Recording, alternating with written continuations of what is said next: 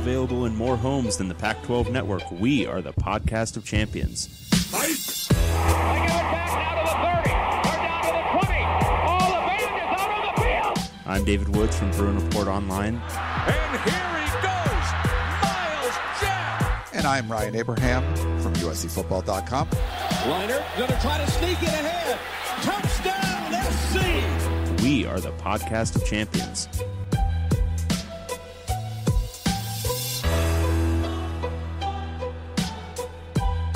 Welcome, everyone, back to the podcast of champions. I'm David Woods, Bruin Report Online, the UCLA site on the 24 7 Sports Network. And I'm Ryan Abraham from USCFootball.com, the USC site on the 24 7 Sports Network. And together, we make the podcast of champions, talking all things Pac 12 football. I am back after a week off, much needed vacation from David Woods. It's just hard to talk to him every single week, but I- I'm back now, Dave. Now you don't have to do the whole thing yourself. It's incredible. It's incredible. That was an exhausting experience. Um, I I had to do so much splicing together of audio tracks because I don't have the uh, the system set up that you do, where I can play the thing in my computer and have it also just be on the recording right then because you need like a soundboard to do that kind of in a in a seamless way. So I had to splice those in while listening to them. It was, uh, you know what? Hats off to Ryan for doing that. Like I guess just the one previous week because I do it every other week. Um, but hats off to you for doing it two weeks ago because it was a lot of work last week. Um, you know, for the I don't know 300th time I've done that.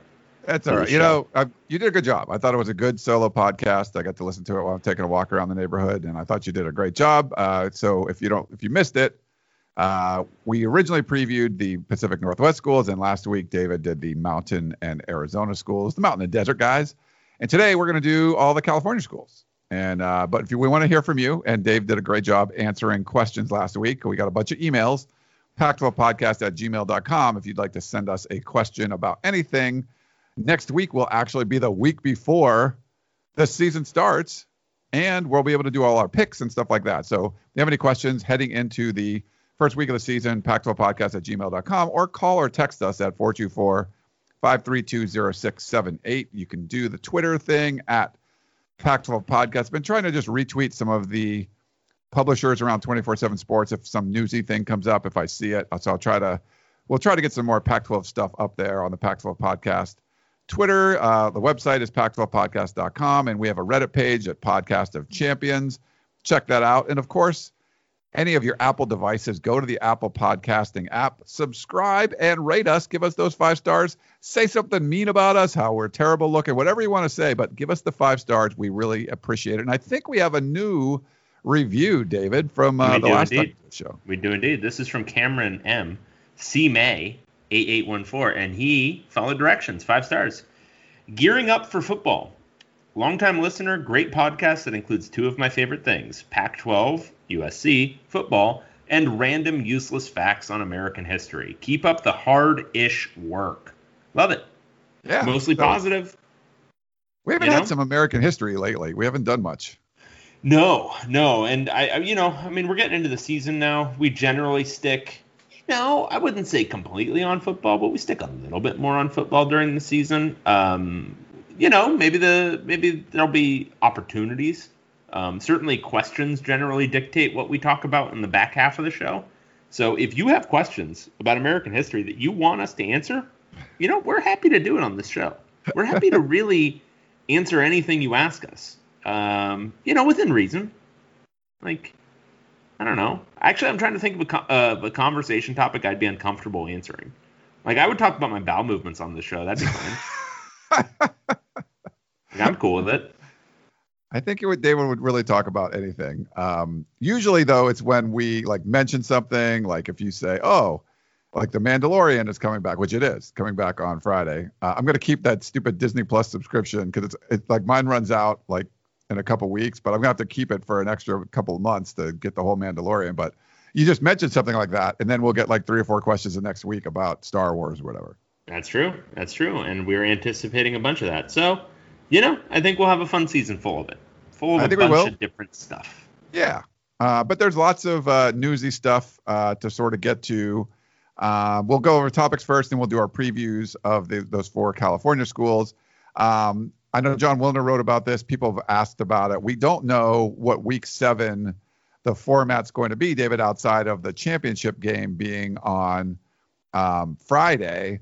But we already we've seen in the Big Ten, you know, they're a similar situation where you're you have nine weeks to you know nine weeks to play nine games. The Pac-12 has seven weeks to play seven games. Will they use that week seven as a you know potential makeup week because we've already seen Wisconsin and Nebraska uh, get postponed or get get canceled, and there's no chance to to redo that. So I'm curious to see what the Pac-12 ends up doing with the Week Seven format, but the Big Ten, you know, being one week in the season, already having a team having to shut down football operations, that doesn't seem ideal because there's obviously no wiggle room.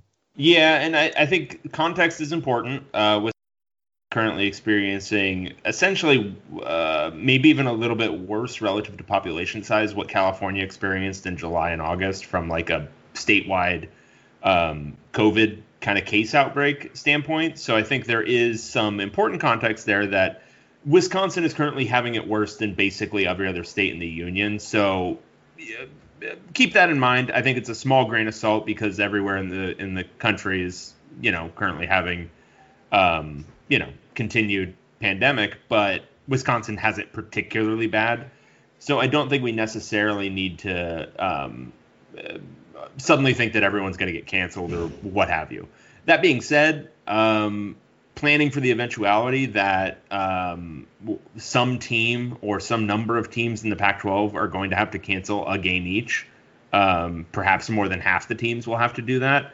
I think is possible. Um, the pandemic has gotten worse again suddenly. Um, I think averaging like something like 70,000 cases a day right now. So who knows if that suddenly gets a, a lot worse on the West Coast again. Um, and I think we it would behoove the Pac-12 to have that built into the plan. I, am still again kind of confused why they haven't, why all the leagues haven't combined to work with the college football playoff to just push things further back, um, so to allow for maybe a little bit more makeup time in mid to late December beyond what's already there. Because I think truly what you would want to do is schedule a seven-game season, have that seventh game be a real game for everybody, um, and then have another extra week beyond the Pac 12 championship where you could potentially play makeup games, which will almost certainly have to be played. At least it, uh, logically, we have to assume that at least one or two Pac 12 teams are going to have game, games canceled this year. Yeah. No, I think that would be smart. And if, if we see more games canceled, especially if a Pac 12 school or a Big Big Ten school cancel, there's no chance to make those up. So in the other leagues, we've seen like Florida, I believe, get, get but they could postpone games where the Big Ten and the Pac-12 cannot. If we're seeing more of those, um, then maybe there will be a lot more talk about moving things out. Uh, the one interesting thing, the Big Ten, um, their quarantine time. So I think it was 12 different people in the Wisconsin program, including Paul Chryst, the head coach. Half of them were players, half of them were like staff people. But if you're a player, you have to go. You're you're quarantined for 21 days following your first positive test, and I think that's mostly to do with the myocarditis stuff. I talked to some people in the Pac 12 and they thought that was kind of overkill, but I don't think, unless I'm mistaken, the Pac 12 has really, you know, kind of made these determinations. There were some recommendations for things, but I don't think there's the set set in stone protocols uh, yet. And Jon Wilner was reporting that the Pac 12 Council is going to meet um, this week. I think they were meeting Tuesday and, and Wednesday to address some of those those issues about like what are you going to do in week seven what happens if uh, you know it's a false positive, uh, like we saw with Nick Saban? Can you just get a few, you know, tests that all show negative, and then you can come right back? Um, so I think the Pac-12 Council will try to determine some of that this week. You know, seeing the data that's come out from you know the several weeks of college football across the country, and then that, maybe that first week in the Big Ten. Yeah. yeah. yeah. I don't know. So we'll see what the council says. It's a group of like athletic directors and I think there's some students and some administrators on there. So there's like a a council and and to see. Do you think that 21 days does seem like a little excessive just to like take somebody out?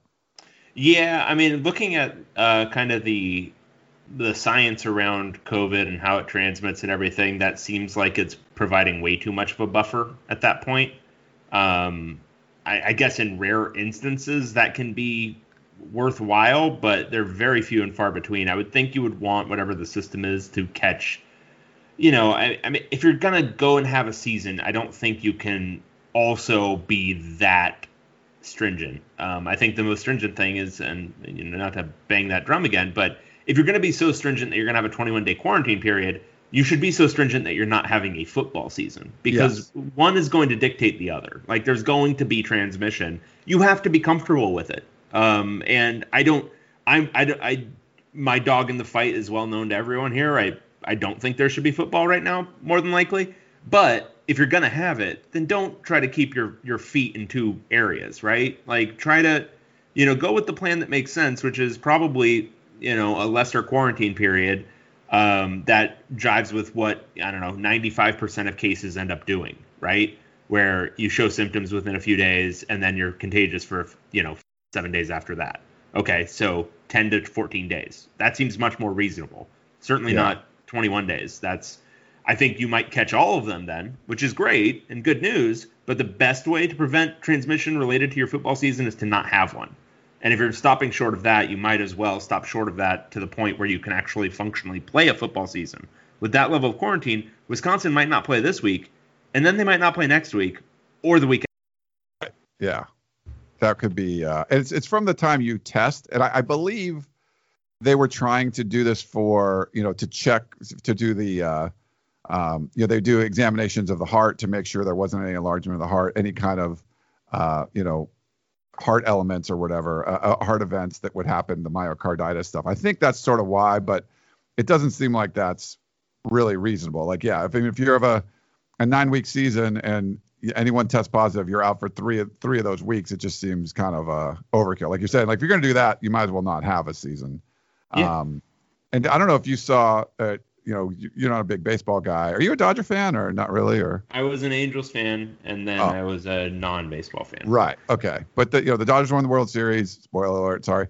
Um, but the most bizarre, like it couldn't be any more 2020 COVID story that Justin Turner, like the heart and soul of the team, the third baseman, um, you know, they he gets tested on I think it was Monday, and the test comes back inconclusive, but they don't find out it's inconclusive until like the, that night or whatever during the game, and then bullshit. he had a test on Tuesday. Sorry, I, like, I coughed. I coughed. Did you hear it? It was bullshit. Yeah. and then he ends up like they find out during the game that he was positive, gets pulled in the eighth inning in the locker room, tweets about it's a bummer I can't celebrate with my teammates, but then he's out there celebrating with his teammates. They you know he has a mask on at first takes his mask off. They're taking a picture, so everyone takes their masks off. He's next to Dave Roberts, who's a cancer survivor. Um, I mean, kissing his wife. It's just like it was insane. And I mean, I don't. I honestly, it's like he's been around all those people. I'm like, you want to go out and take a couple pictures? I, I mean, but it's just it's not great optics, obviously.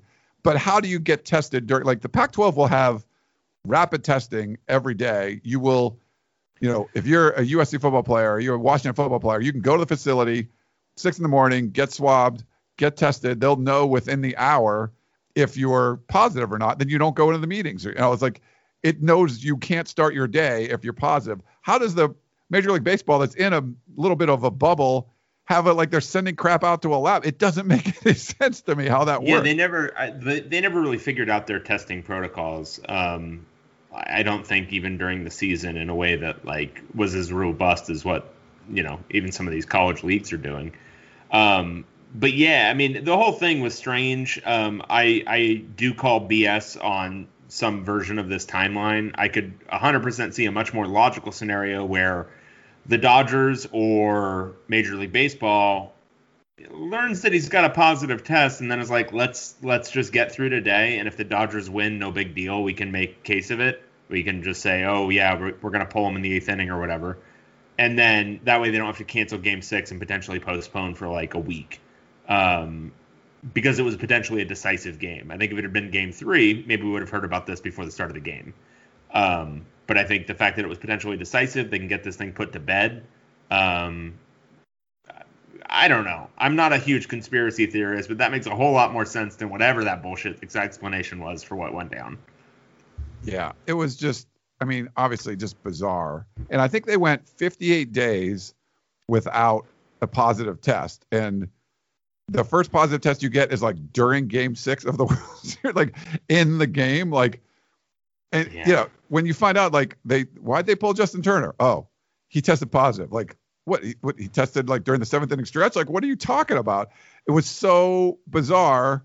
And then for him to come out and he's getting crushed. I mean, I'm sure some people don't, but they, a lot of people are crushing him for coming out and, you know, being next to Dave, Dave Roberts without a mask, who's going to be susceptible, you know, because he was, uh, you know, he he he was going through cancer treatments and stuff. Um, I don't know, maybe the pitcher Price was right when he opted out.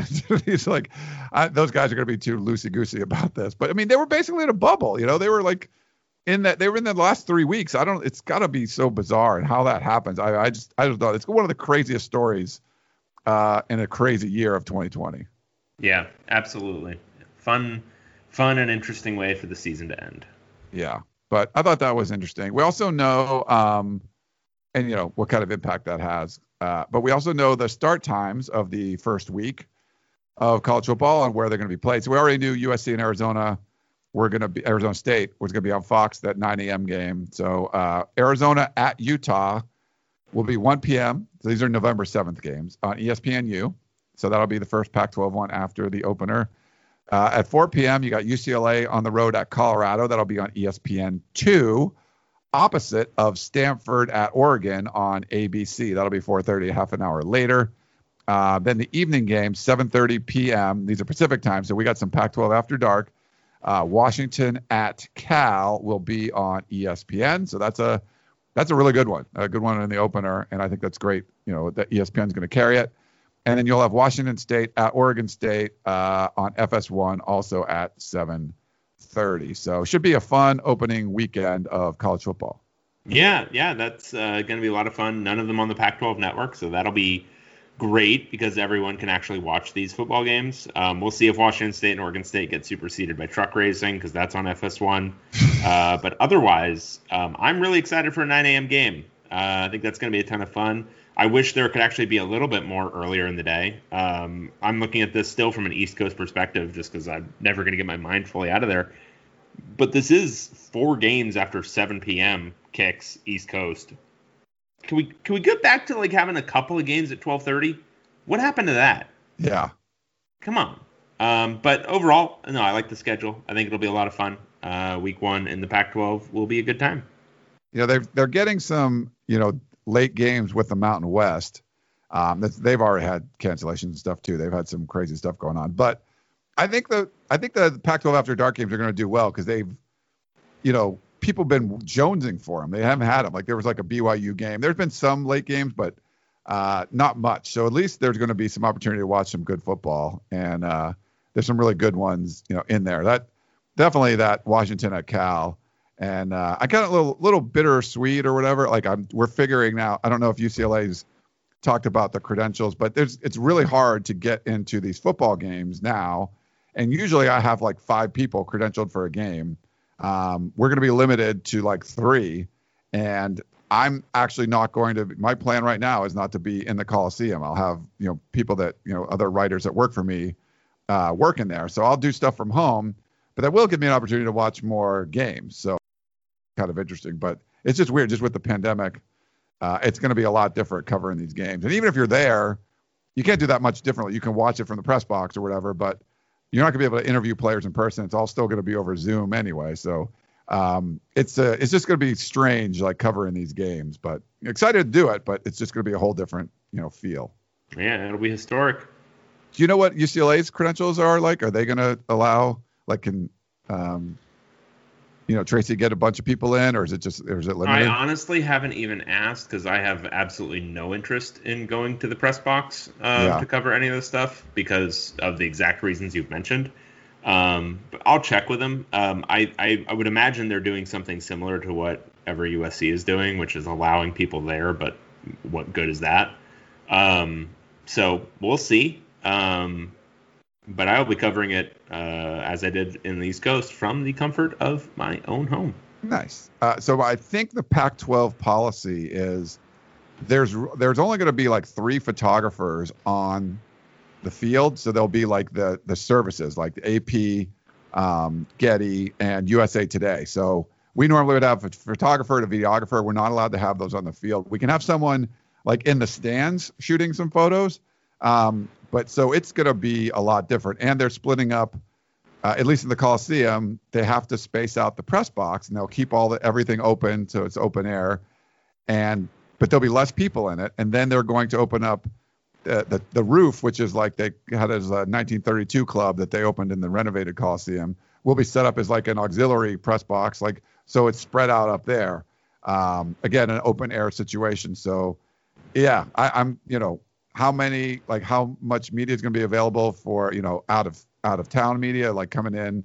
Um, you know, I've already heard like when we try to get credentials for some road games, it might be super limited. Like there's only a couple of road credentials at all. Like you know for all the newspapers and everybody. Um, so yeah, I, how these are going to be covered, it'll be interesting to see when that rolls around too. Like what what the policies are, how that's going to work, and you know if they're effective or not, if they just seem stupid. I don't know. I'm, I'm curious to see. Absolutely, I think it's going to be a very interesting season from that perspective as well. The uh, the as far as like programming, uh, Wilner did a great piece uh, earlier on uh, on Wednesday about the programming plan for the Pac-12 network. So as you know, all the games are going to be on Fox, ESPN, and uh, the executive vice president Larry Myers. He said there are partners. We're one big family. Um, so they're fine with all those games being on there. They can make more money. Um, it was a financial necessity because the you know the conference generates millions of dollars per broadcast, uh, and it doesn't do that for the Pac-12 network. So um, a conference source told Wilner it was an easy decision. Some of the so what is the Pac-12 network going to do? uh, during this. Um, so there's not going to be any midweek studio show uh, on the network. Um, the pregame show that they would do on Saturdays, that's scrapped. They're not going to do anything from campus. They're, the campuses, like they were going around, they're not going to do anything from San Francisco uh, because it's really more effective when you're leading into a Pac 12 network game. They don't have any of those. Um, they will have some short form content on Saturdays on their digital platform that should be available for free. Um, they will have a post game show on Saturday night. They'll use the San Francisco studios, and Ashley Adamson and Yogi Roth will be doing that. They say it's going to be kind of a fun and light show, but um, you know we'll see what that. They will do, and you'll like this: the Pac-12 uh, in 60 broadcasts. Um, so they're still scheduled to air those each week, and uh, they will. They're going to show a ton of like basketball games and everything. So it's going to be robust for that. But as far as football goes, I yeah, it just doesn't look like there's going to be a lot of programming, David, for the Pac-12 network. Yeah, but I mean, I think we kind of knew that with lack of games on there. So, I mean, we'll see. Um, I, I'm I'm still not betting on the Pac-12 network continuing to exist in one year's time, but stranger things have happened, and I know there's a lot of people in the leadership who are very invested in that and have tied their um, essentially their entire tenure here to the creation and, and distribution of that network, including Larry Scott. So uh, I'm sure every effort is going to be be made to keep it, but I just don't see how it's going to be viable with no football season for them to air. No football season, and really no football analysis, like no content. I mean, uh, you you you fired your real studio guy, um, and most of the rest of your talent is not working right now. So, I man, I just don't know. I I, I think basketball. Look, what I know, um, just from like a UCLA perspective, everyone thinks of UCLA as a basketball school, right? Well, I can know, I can tell you for Bro, and this is historically over the last 20 years, even including those Howland years, what drives traffic is football. Bad football drives traffic more than good basketball, even at a basketball school.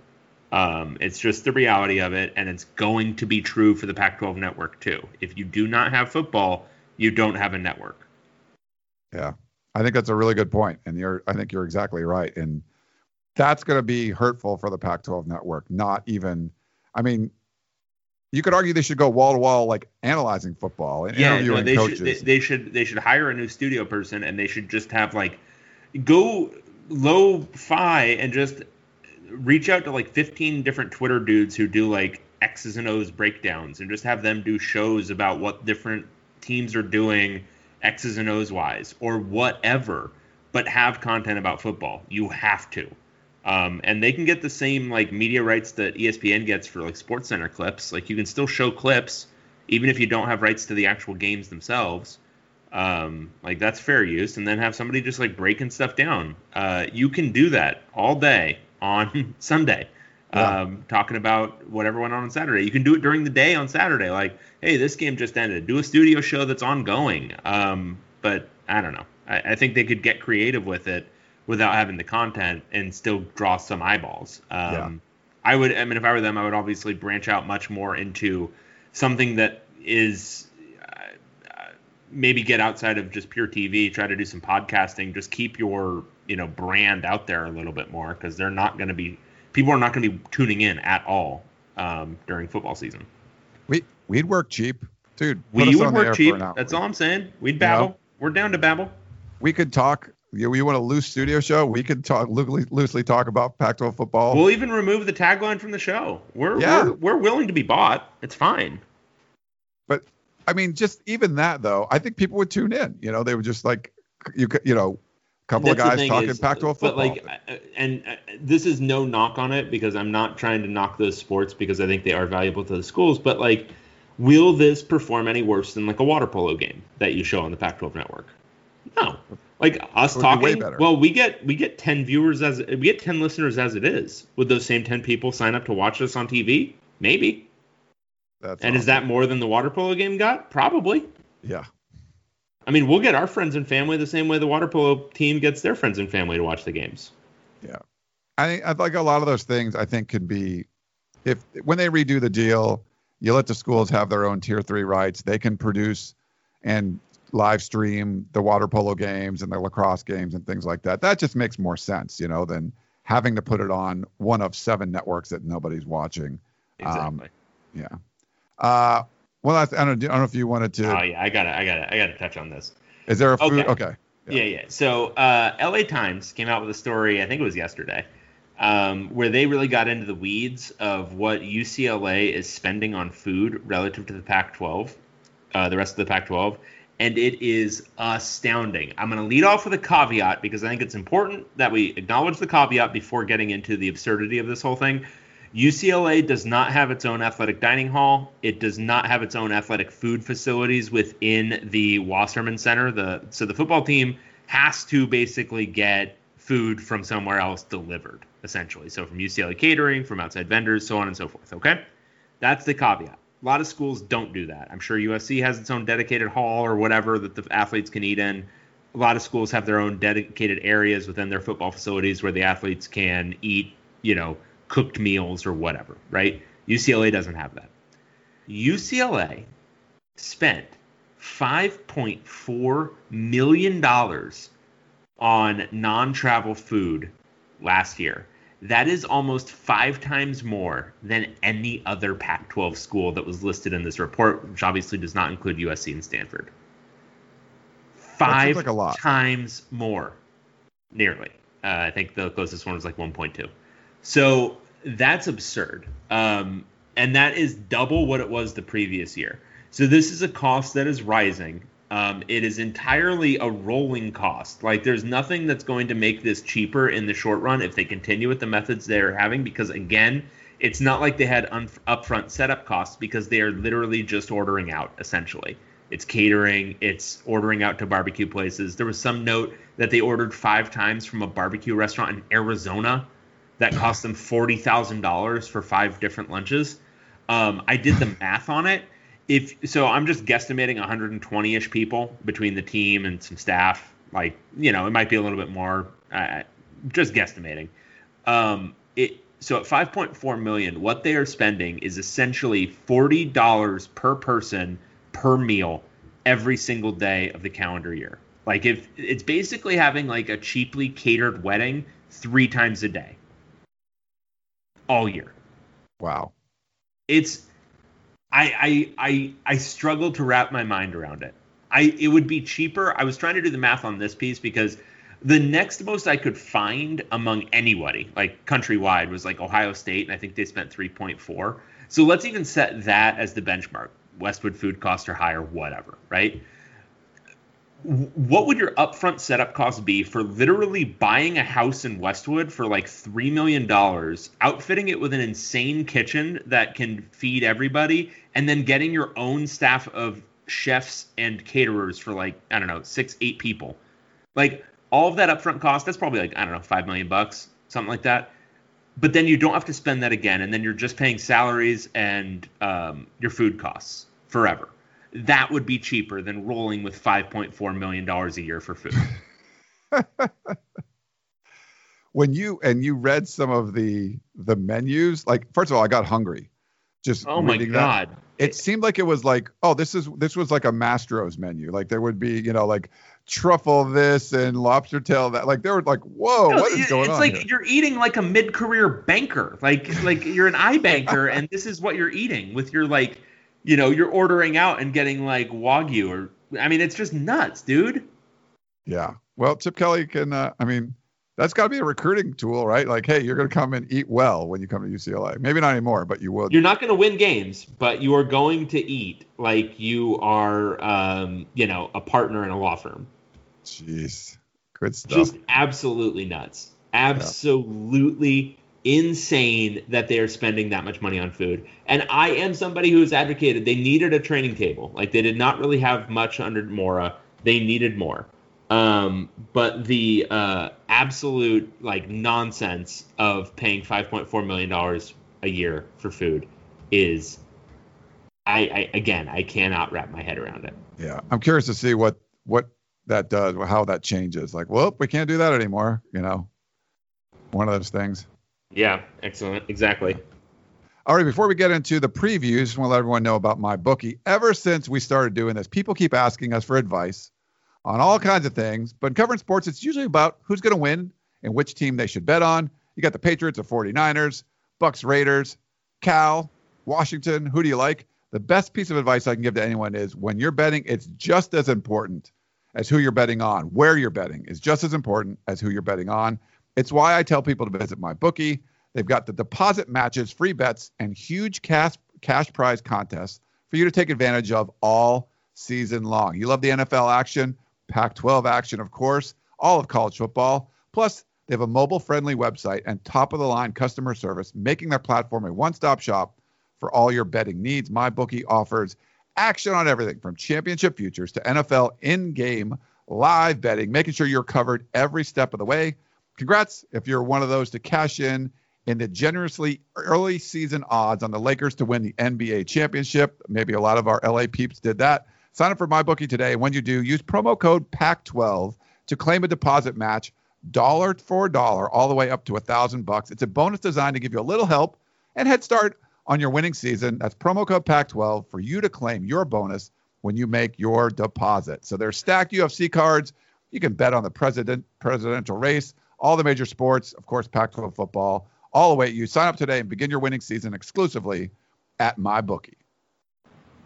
beautiful read Thanks, man. Uh, yeah, well, hopefully you guys can check that out. And we got to do our previews. Um, why don't we start, uh, Mr. Woods, at Stanford Cardinal.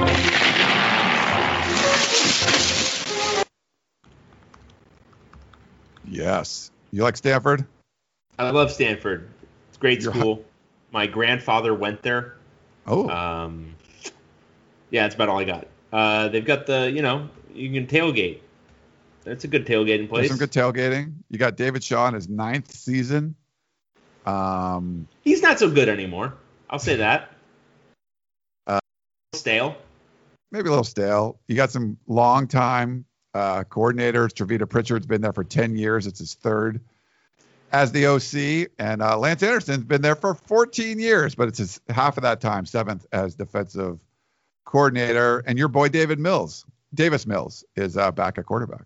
My boy. Yeah. Yeah. Uh, Tavita Pritchard. Um, I mean, I, I think you can, in part, link uh, the complete destruction of Stanford football to maybe uh, his contributions as offensive coordinator. I think that might be putting it a little bit strongly. Of course, I think David Shaw, um, as we have opined on this show many times, might have something to do with the offensive struggles of late um, over the last five years. Um, but they have not been good of late. Um, and we will see if they're able to right the ship. Last year was very bad, um, and this year, basically, what people are banking on is that they just kind of figure it out. Uh, because I don't think there's anything personnel wise about the Stanford team that makes me suddenly think they're going to be contenders again. Yeah, me neither. Uh, they did get about four spring practices in. Uh, all of a sudden, told I think there was 17 players that entered the transfer portal, and a couple of opt-outs. Uh, Paulson Adebo and uh, Walker Little, the you know, cornerback Paulson Adebo and the left tackle Walker Little, both opting out for the NFL. So it's uh, there's going to be some attrition there up on up on the farm. Yeah, absolutely. Um, so are we listening to RJ? Yeah, we're going to do RJ uh, his voicemail right here. Is getting ready for perhaps the most pivotal season in the entire tenure of head coach David Shaw. As he enters his 10th year, Stanford's looking to bounce back from the only losing and obviously the only bowlless season in Coach Shaw's tenure. Um, things working in their favor is, first of all, would be an offense that should absolutely put up points. Stanford has quarterback Davis Mills ready to step into the starting quarterback job. Mills was a former five star rated as the top pro QB in his 17 recruiting class, a class that included Jake Fromm and Tua Tagovailoa. And I think it's safe to say he's pretty eager to show what he's finally fully capable of doing. And the good news for the Cardinal is he's got a lot of offensive weapons, including perhaps the deepest wide receiver room that they've ever had at Stanford. Connor Weddington, Michael Wilson, Simi Fehoko, and Osiris St. Brown should all play roles this year for the Cardinal at wide receiver. They've also got two young running backs in Austin Jones and Nathaniel Peat that they're very excited about deploying. On the offensive line, they lost starting left tackle Walker Little to the NFL draft, but they're returning center Drew Dalman and right tackle Foster Sarell, and they feel very good about the sophomores who are going to be filling in the other three spots on the offensive line just because they were forced into duty last year and so have a lot more experience than you'd expect from players that young. On the defensive side, Stanford's just got to get better. They struggled against the run and the pass, and two of the big emphases this training camp, according to defensive coordinator Lance Anderson, have been pass rush and tackling. And so we'll be looking very closely as the Cardinal opens up at Oregon November 7th to see the extent to which they really have improved on the defense. Bottom line, if the offense performs to expectations and the defense can take even a modest step forward, Stanford should be a pretty competitive team given the schedule that it's got in 2020. All right, good stuff from uh, RJ. Anything stand out to you, Dave?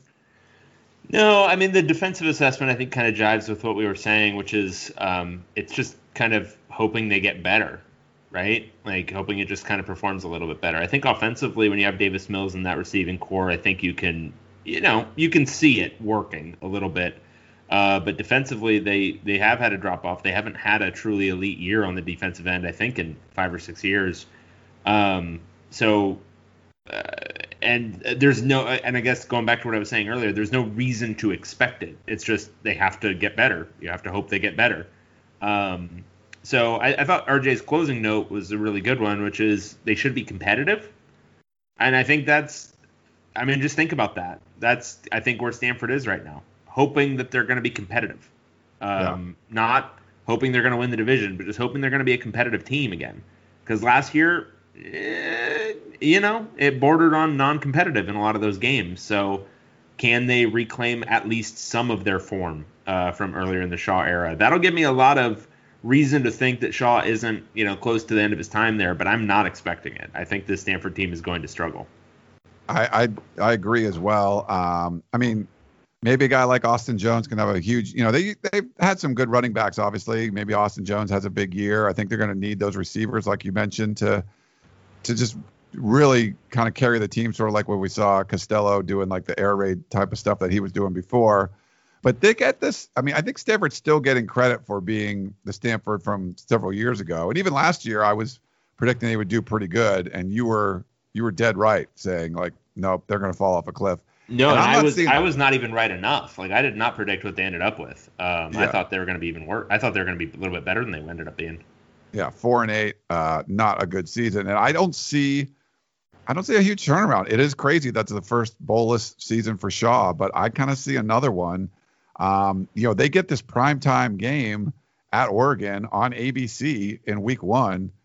I think that's going to be a bloodbath. You know, I mean, I just think they're going to get blown out, and then it's like, oh, um, you know, they got Colorado and Washington State at home two weeks in a row. Then, you know, certainly two opportunities for a win.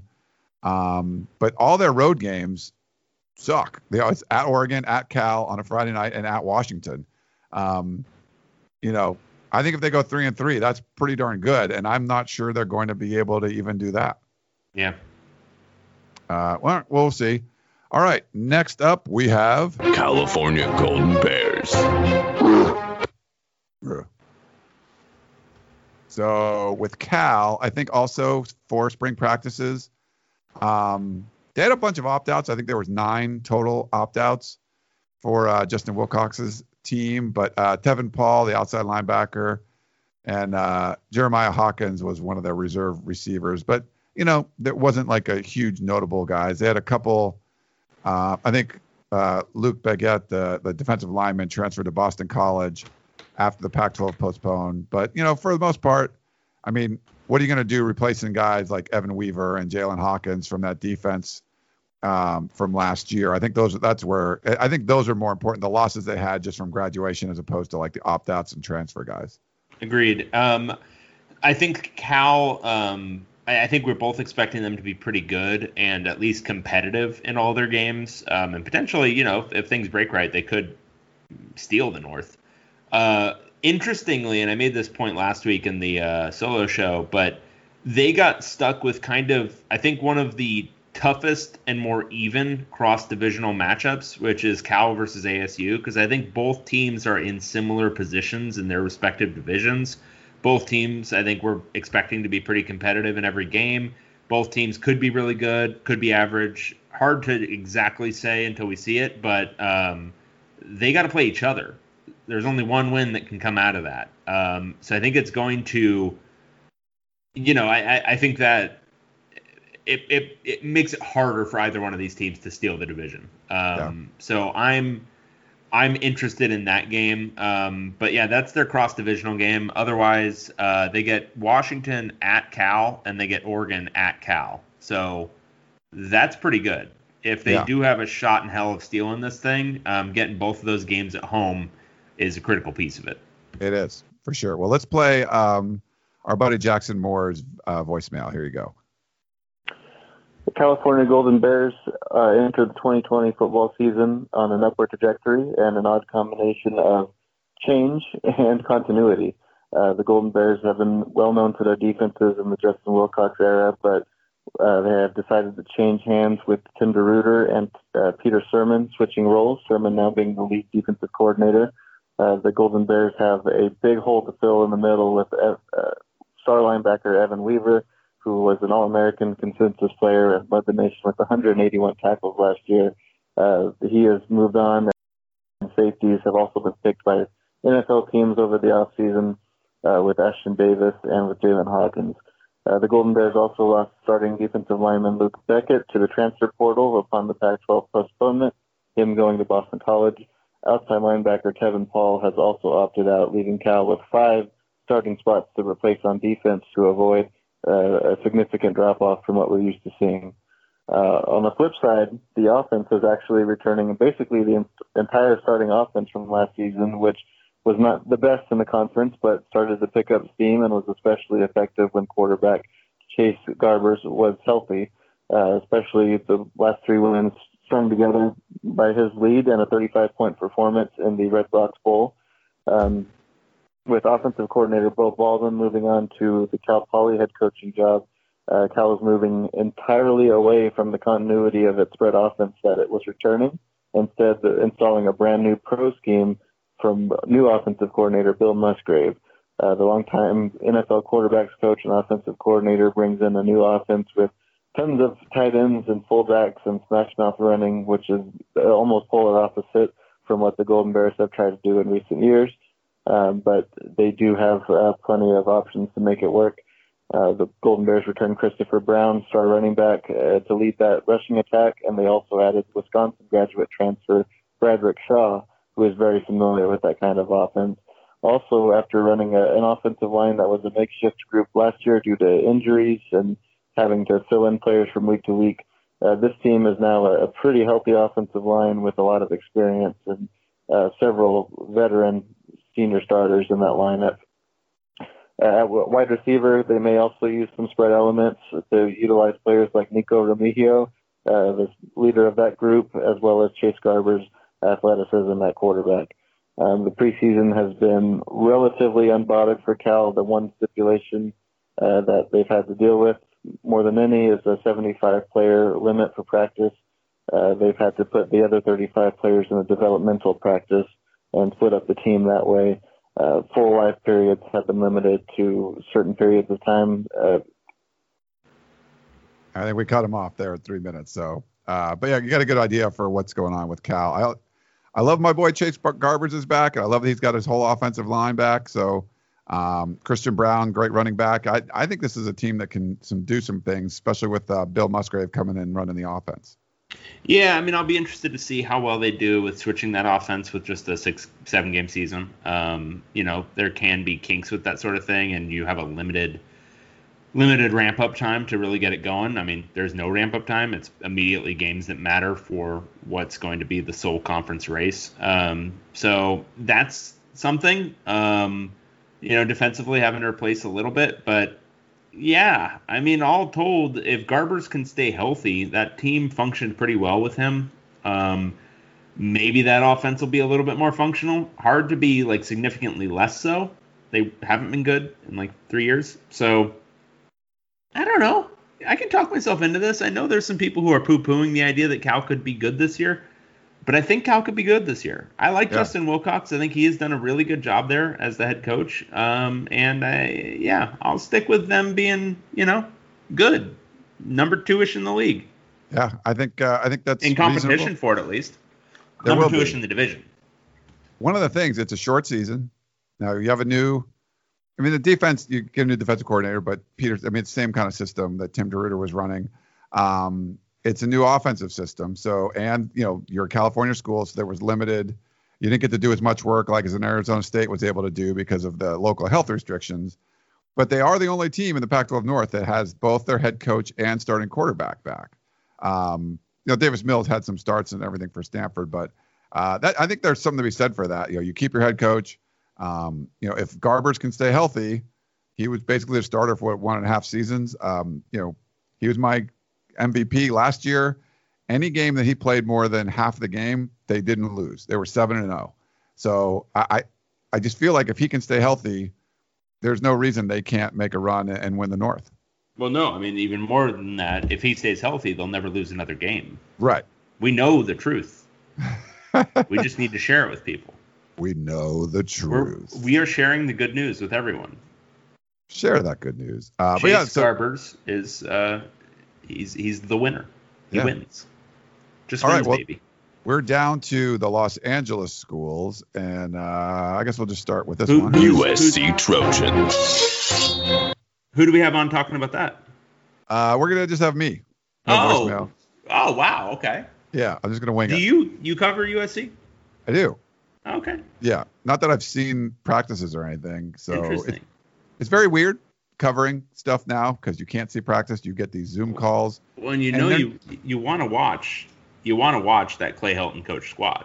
I do want to like to see them. I mean, even in non-competitive situations, just seeing them do the like that that magical dance of football out on the field, you just want to see that.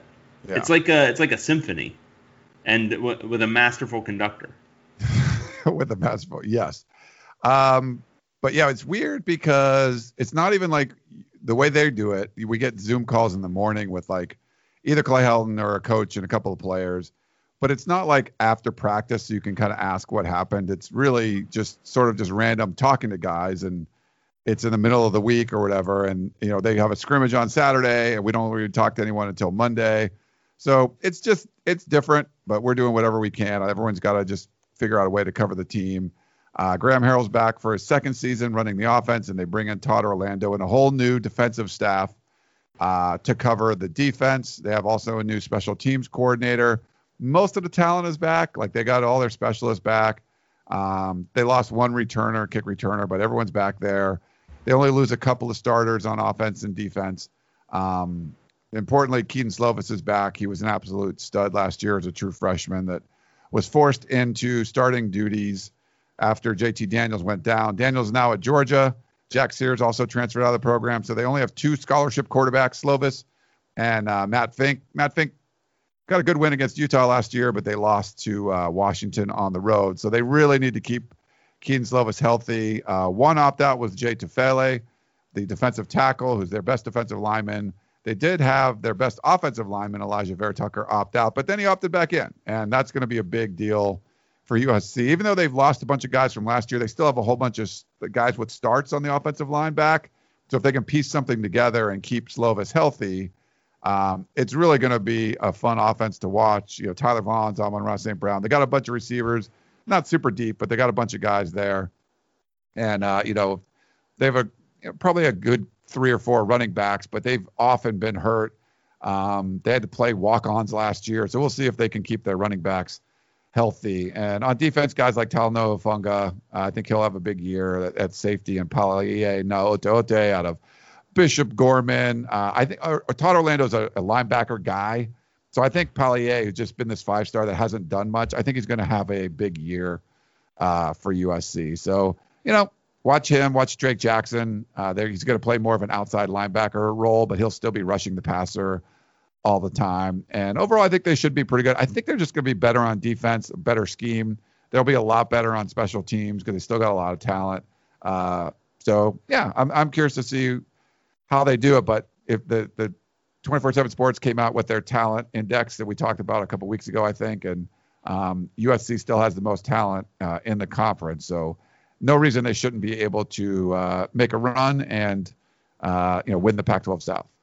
I think you're gassing him up a little bit hard. I think it's going to be a struggle for Clay Helton and certainly a victory uh, for USC to get to three and three this year. um, and I, frankly, I think if he gets to three and three with this bear of a schedule, I mean, it's not every day you have to host Washington State. It was not that long ago that Washington State beat USC ten to seven. All right, and that was at the Coliseum.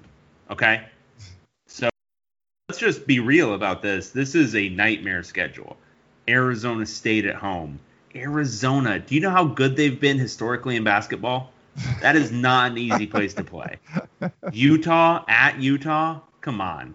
Colorado at home. Karl Dorrell, with all of his lived in experience of playing USC as a player, as a coach, he's coming to the Coliseum again. You don't think he's going to want revenge? I eh, look, man. I mean, I'm not even getting into Washington State. Recently beat USC or UCLA at the Rose Bowl. Man, I, if I'm Clay Helton, I'm looking at this schedule and saying, I if I go three and three, I get an extension. Yeah. right. I don't. Well, I I think with the pandemic, even if USC if they go three and three, that's an absolute disaster with the schedule you talked about. Like four and two should be the bare minimum wow. with this team. What um, expectations? Um, this is yeah. this is the unrealistic expectations of the USC football fan, right uh, here on display. Well, having the most talent in the conference and having the easier schedule. I mean, look at the team. Did you hear those teams I listed off? Those I are did. six definitively Pac-12 level schools. If you look at the original schedule or the 2.0 One schedule, other, I mean, uh, they've got six Power Five opponents this year, Ryan. 100% of their opponents are Power Five. it's it is funny though. Like the, the USC fans are really upset because most of them, like you said, want Clay Helton gone. But if you look at the schedule, they don't have to play anymore Alabama, Notre Dame, Oregon, Washington, Cal, and Stanford. Like those are the teams that were removed. Now Stanford, you could say they're not that good, but those other five teams you could argue would be their toughest five games, and they're all gone.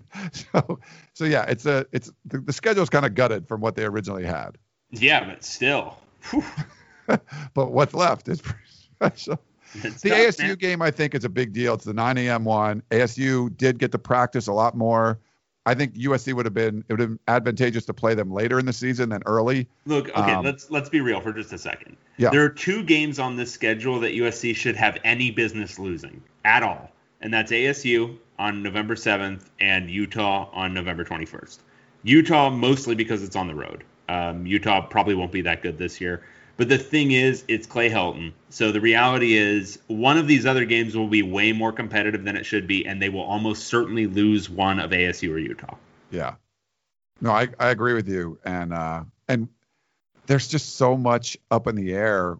If if they're thin at some spots, if Kedon Slovis gets COVID or something and he's out for a couple of games, like, dude, anything anything can happen. Um, Yeah.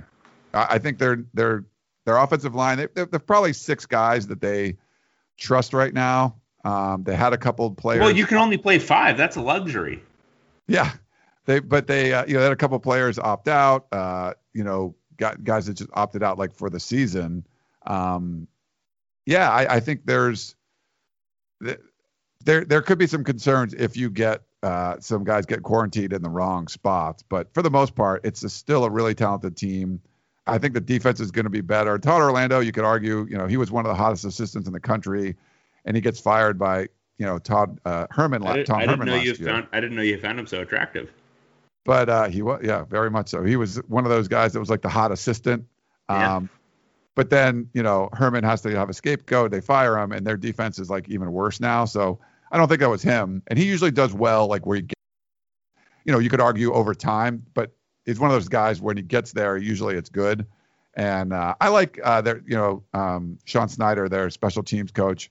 Uh, he Bill Snyder's son, and he was an All-American punter at Kansas State. You know, he just coached special teams there forever.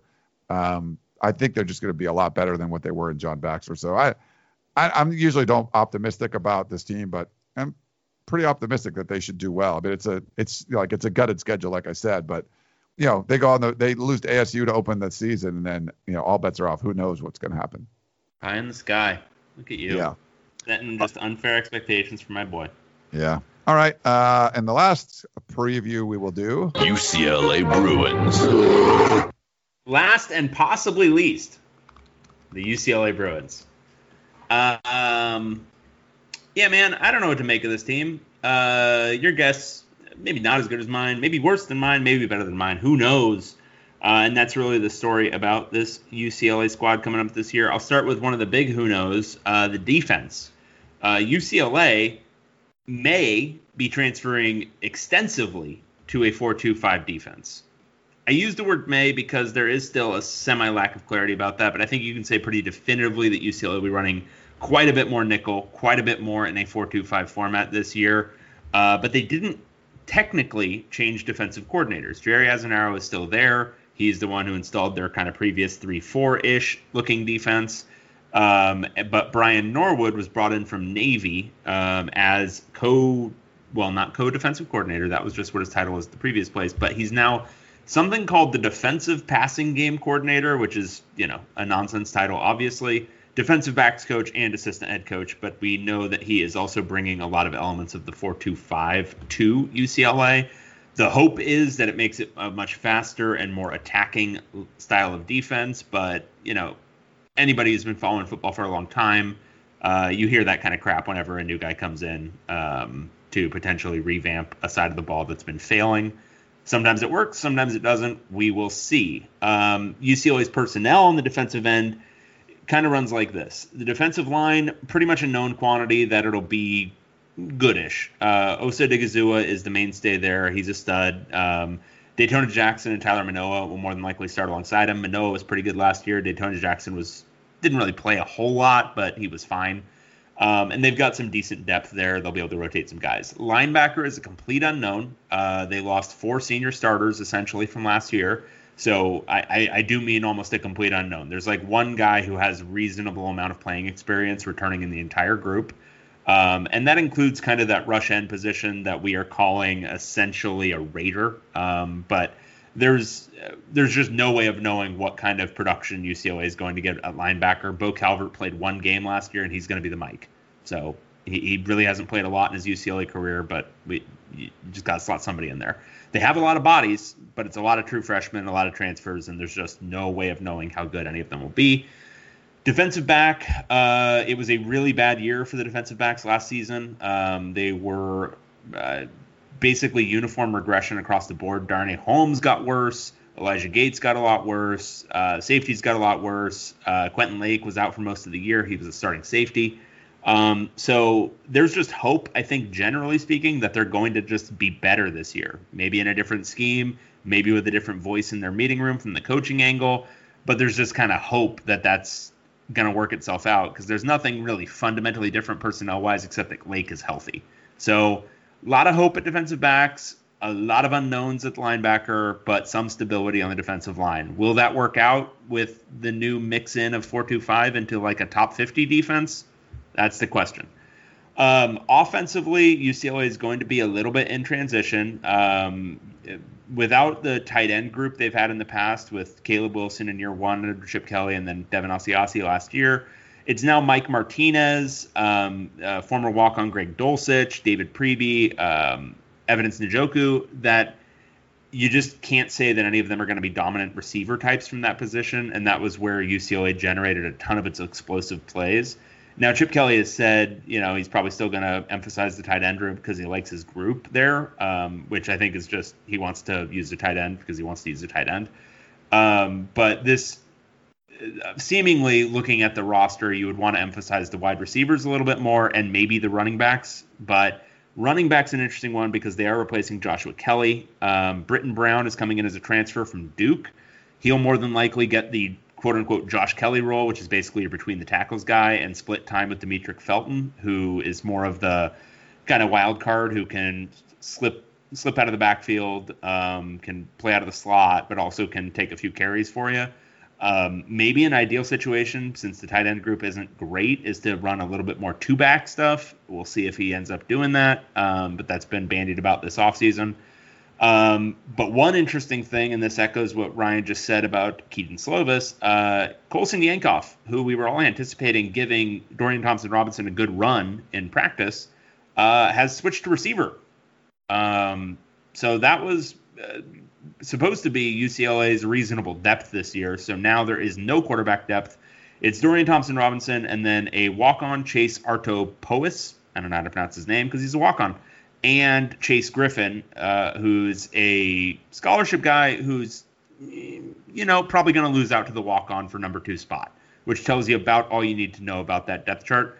There's a true freshman in Parker McQuarrie um, who might be ready at some point this year, but for the most part, it's going to be between Griffin, the two chases, essentially.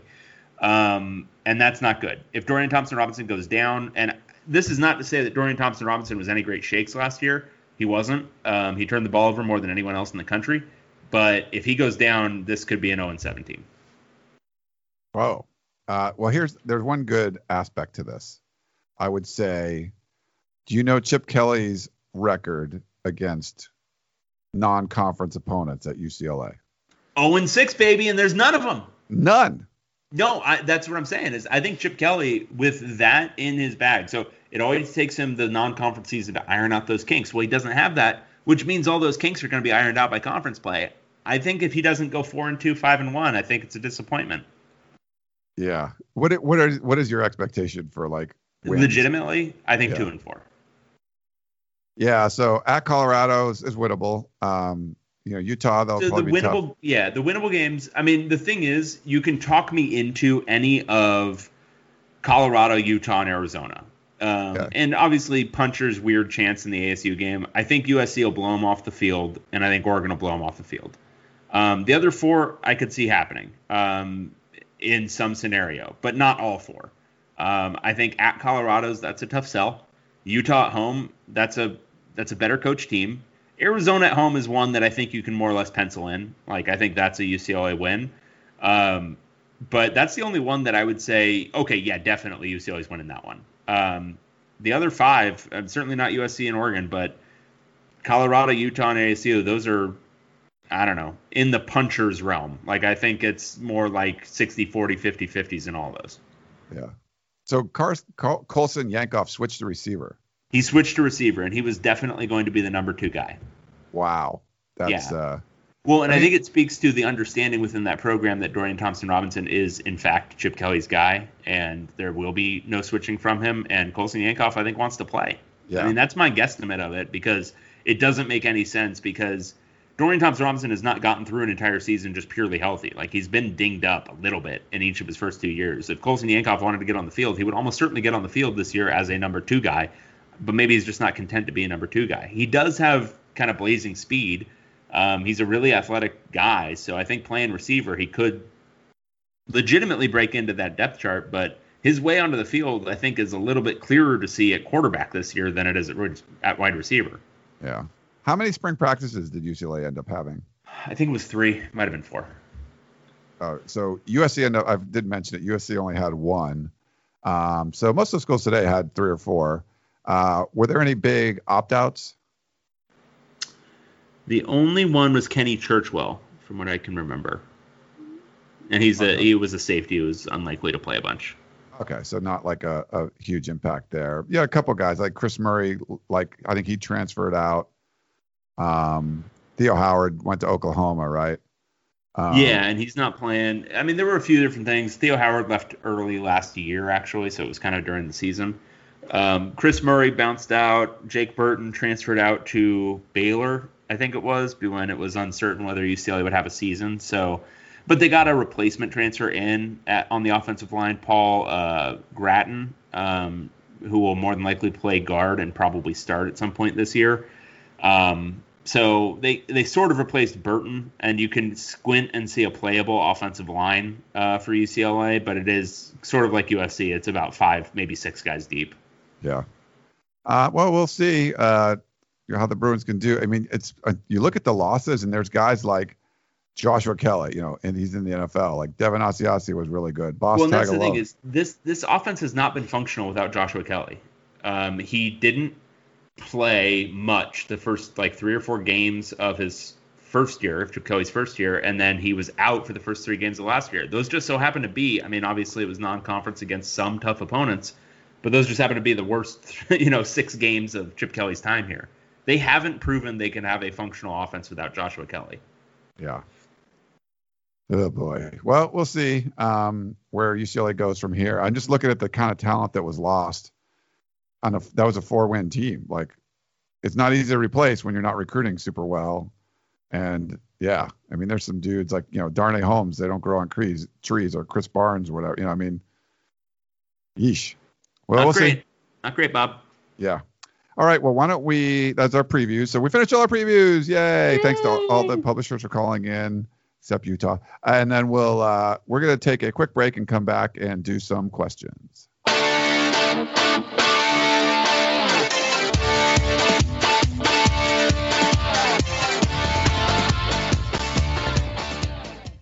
The national sales event is on at your Toyota dealer, making now the perfect time to get a great deal on a dependable new car. Like a legendary Camry, built for performance and available with all-wheel drive, you can count on your new Camry to get anywhere you need to go. And with available features like heated seats and a multimedia touchscreen, you can stay connected in comfort and style. Or check out an affordable and reliable Corolla with a trim for every lifestyle, from the hip and agile sedan to the sporty hatchback. There's a dependable Corolla built just for you. Plus, both Camrys and Corollas are available in hybrid models, so no matter your style, you can drive efficiently and affordably. And right now, your local Toyota dealer has more vehicles in stock and is making delivery on new vehicles almost every day. So visit your local Toyota dealer and check out amazing national sales event deals on Camrys, Corollas, and more when you visit buyatoyota.com. Offers end April 1st. Toyota, let's go places. Grab your VIP pass we're delving into the secretive world of Formula One. Behind the scenes with two of the sport's biggest names, Mercedes and Williams. This is not coal mining, this is Formula One motor racing. As they build their new cars. We want to be so much further ahead. We're in permanent racing mode. And face shocking headlines. Here's Lewis Hamilton moving away from Mercedes. I'm Joseph Fiennes, and this is F1 Back at Base. Listen wherever you get your podcasts. How's your break? Uh, It was good. How was your break? It was great. Loved it. Um, you know, just spend some time working on me. You know, some, some me time. Doing some self care. I like that. They're, they're going to always do that. Um, so I don't think we have a ton of questions because you did a good job answering a bunch last week. But this is the section. Now for my favorite part of the show. What did I say? Talk to the audience? Oh, God, this is always death. And do you remember where did we get the uh, the Earl question in last week? Where the tall guy, bearded guy? I think you yeah, did that. I did them all. Okay, So, so, we only the a, only the only one that we have is really Hitler Day because we got another Pokemon thing, but we're just gonna quote unquote post that on the blog. Oh yeah, that that hasn't happened. Uh, I'm sorry about that, Jason. I did it the first week, and it's sort of a pain format wise to do. And I think Dave was supposed to do the second week, or maybe I did it twice. I don't remember, but then it sort of fell off. Yeah. Um, but it, definitely email us if you want to know Jason's uh, simulated season with the Pokemon. Um, let us know. We will definitely forward you uh, these emails because right now we got Washington leading the North, UCLA is leading the South. So Yeah. pretty good. Pretty great. Uh, Stanford, Arizona are in the bottom of both divisions, which that's plausible, right? Yeah. In in real life. Yeah. Sure. Yeah. Yeah, uh, definitely. so really, we only have Hitler Day, huh? We've only got Hitler Day, which is beautiful, right? Do you want to do that? I'll uh, let me look at the uh, Reddit page. Maybe we'll get something on that. You you read Hitler Day. I'll check Reddit. Okay. De Profundis, um, of the profound, from the depths. That's Latin. Okay. Uh, it was disappointing that Dan Sorensen didn't send in his voicemail by the conclusion of last week's episode. Well, maybe someday Utah will come through in the end. David was left alone to offer his thoughts on the Utes, which provided entertainment value at least. He expressed shock that Kyle Whittingham said the offense will have to lead the defense, which seems uncontroversial to me given that they're returning seven starters versus two on that side of the ball. Yes, I guess that's true. It does seem, you know, interesting that Kyle Whittingham would say it since he's such a defensive guy, but fine. Fine, Hitler Make your snarky little point. See if I care. More to the point, I think that Utah's offense has, if a lower ceiling than some, a higher floor than most because there's so much redundancy built into their roster. Two viable quarterbacks, two proven running backs, two great tight ends, and they return most of their wide receivers plus getting Britain Covey back. Britain Covey, he's got to be what? 75 years old now? He's only a junior. I looked it up because I was like, I was doing the preview thing and I was like updating my Google Docs. And so I checked on the official site. I'm like, wait, he's still there? And like, he's a junior, like a redshirt junior or something. Like, oh my God. They return four starters and two backups on the offensive line, and while it wasn't great last year, they've recruited pretty well at OL the last two cycles and have a stable coaching staff developing them. What do you guys, what do you boys think of that take? And in general, how much more importance are you putting on depth when evaluating teams this year? Ooh, that's Yeah. a good point. Um, because it kind of cuts both ways. Um, I think it should matter more, but also there's not going to be concerns as much because it's a half half a season sample size. So you're not going to have as many, I don't know, season enders um, during a six game season as you would during a typical 12 game season. So maybe it'll all kind of even out. I think, and as we're seeing with Wisconsin, I think if you have enough guys goes enough guys go down, they're not going to play the games. Yeah. So it wouldn't matter if you had depth or not. It's uh no, I think you're right. And I, I think the best point he made there is the higher floor. That maybe we don't know what the ceiling is, that maybe this isn't going to be a third Pac 12 South title for uh the Utes, but it's just like it's hard to picture them getting bad.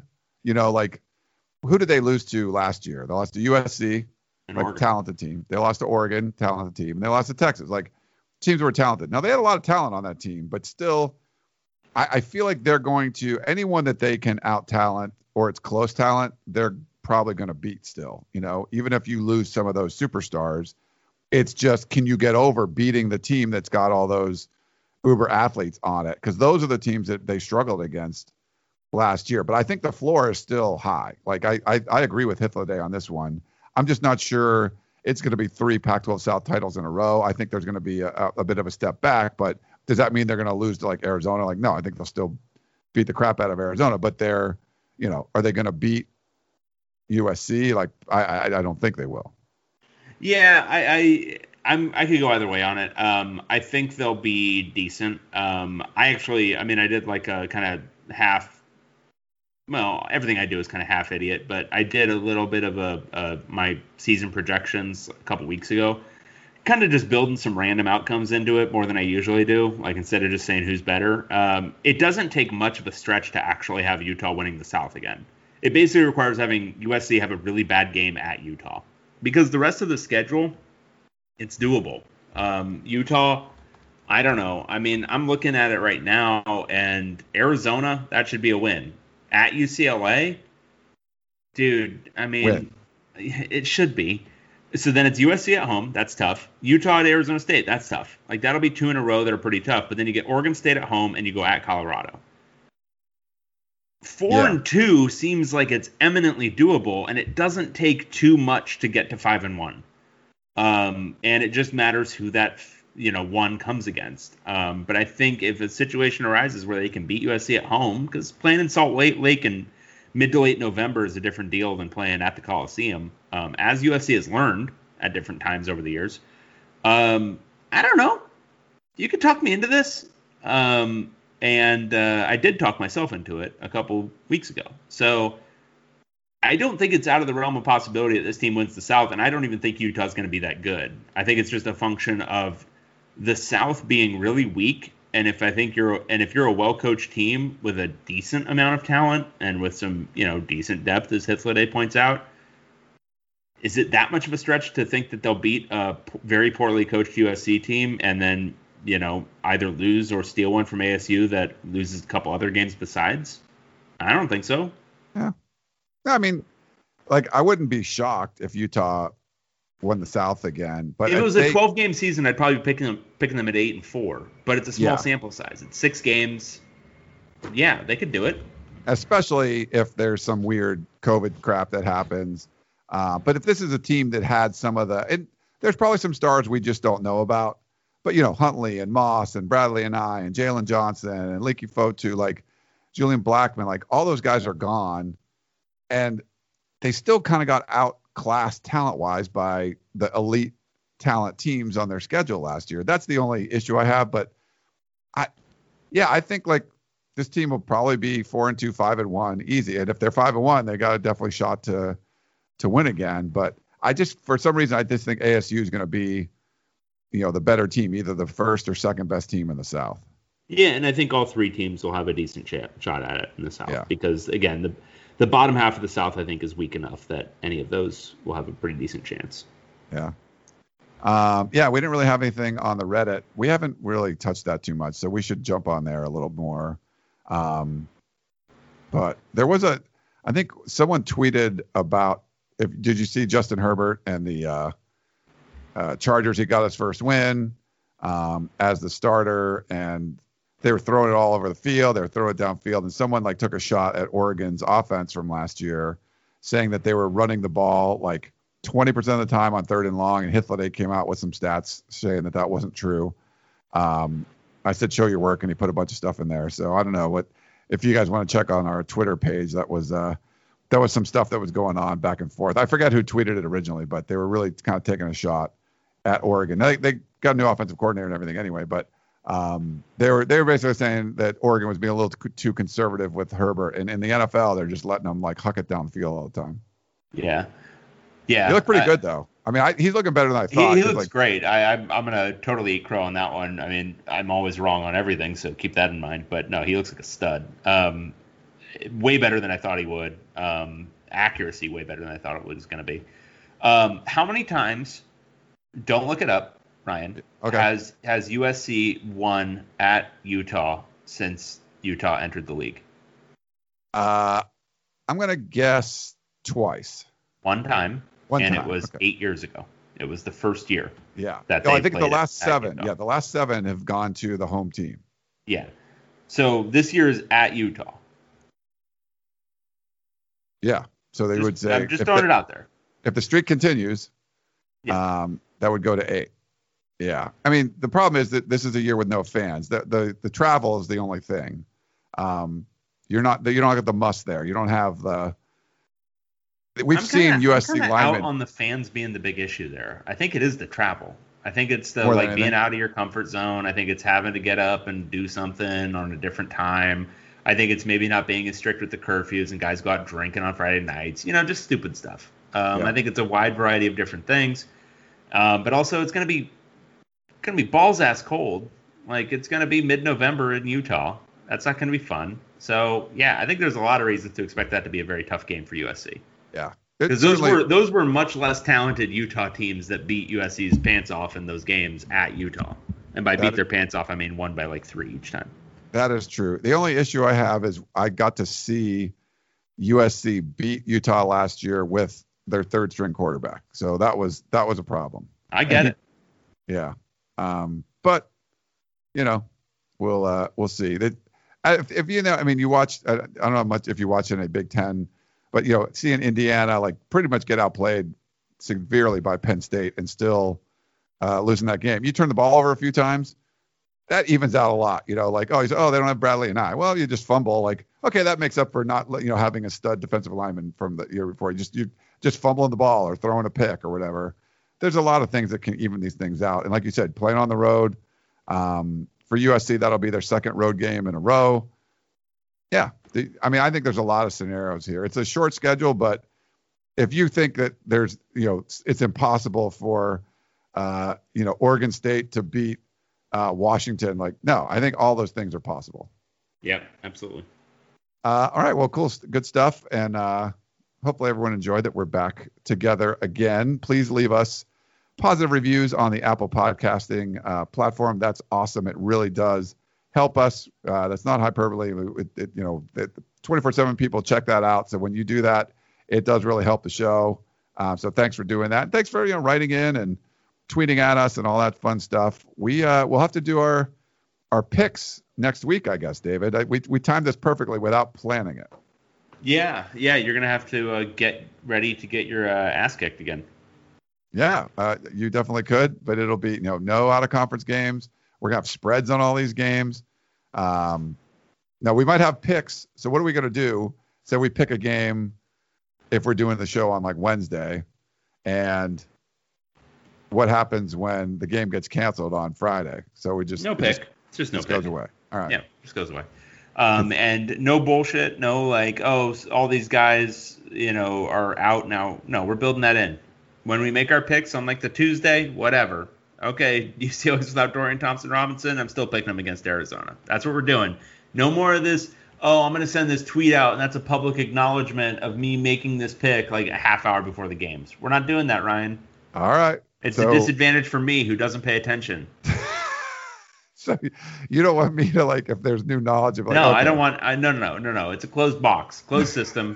okay. Once once we make our picks, they are written in blood.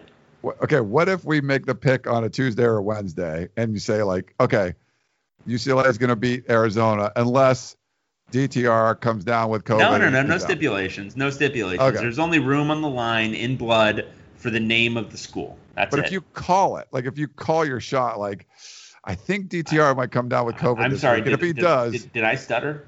Okay. Did I stutter? Okay. There's no room on the line besides the team name written in blood. All That's right. it. And if you if you're so sure that Dorian Thomas Robinson is going to come down with COVID, then you pick the other team.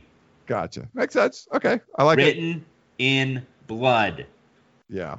Um, and we have to. Are we probably going to do a one show a week, or do you want to try to do a recap and a preview? That's a lot to talk about, but Now you're getting now you're getting salty. Um, I can probably I can probably commit at this juncture to one. Now, could that change to two within a couple of weeks? Yeah. Let's right. let's let's stick with one for now, um, with an option option to renew. okay. We maybe we can even do some in person ones. Who knows? Who Yeah. knows? Mask wearing podcasts and shit. So Just was- just yelling at each other from across the room.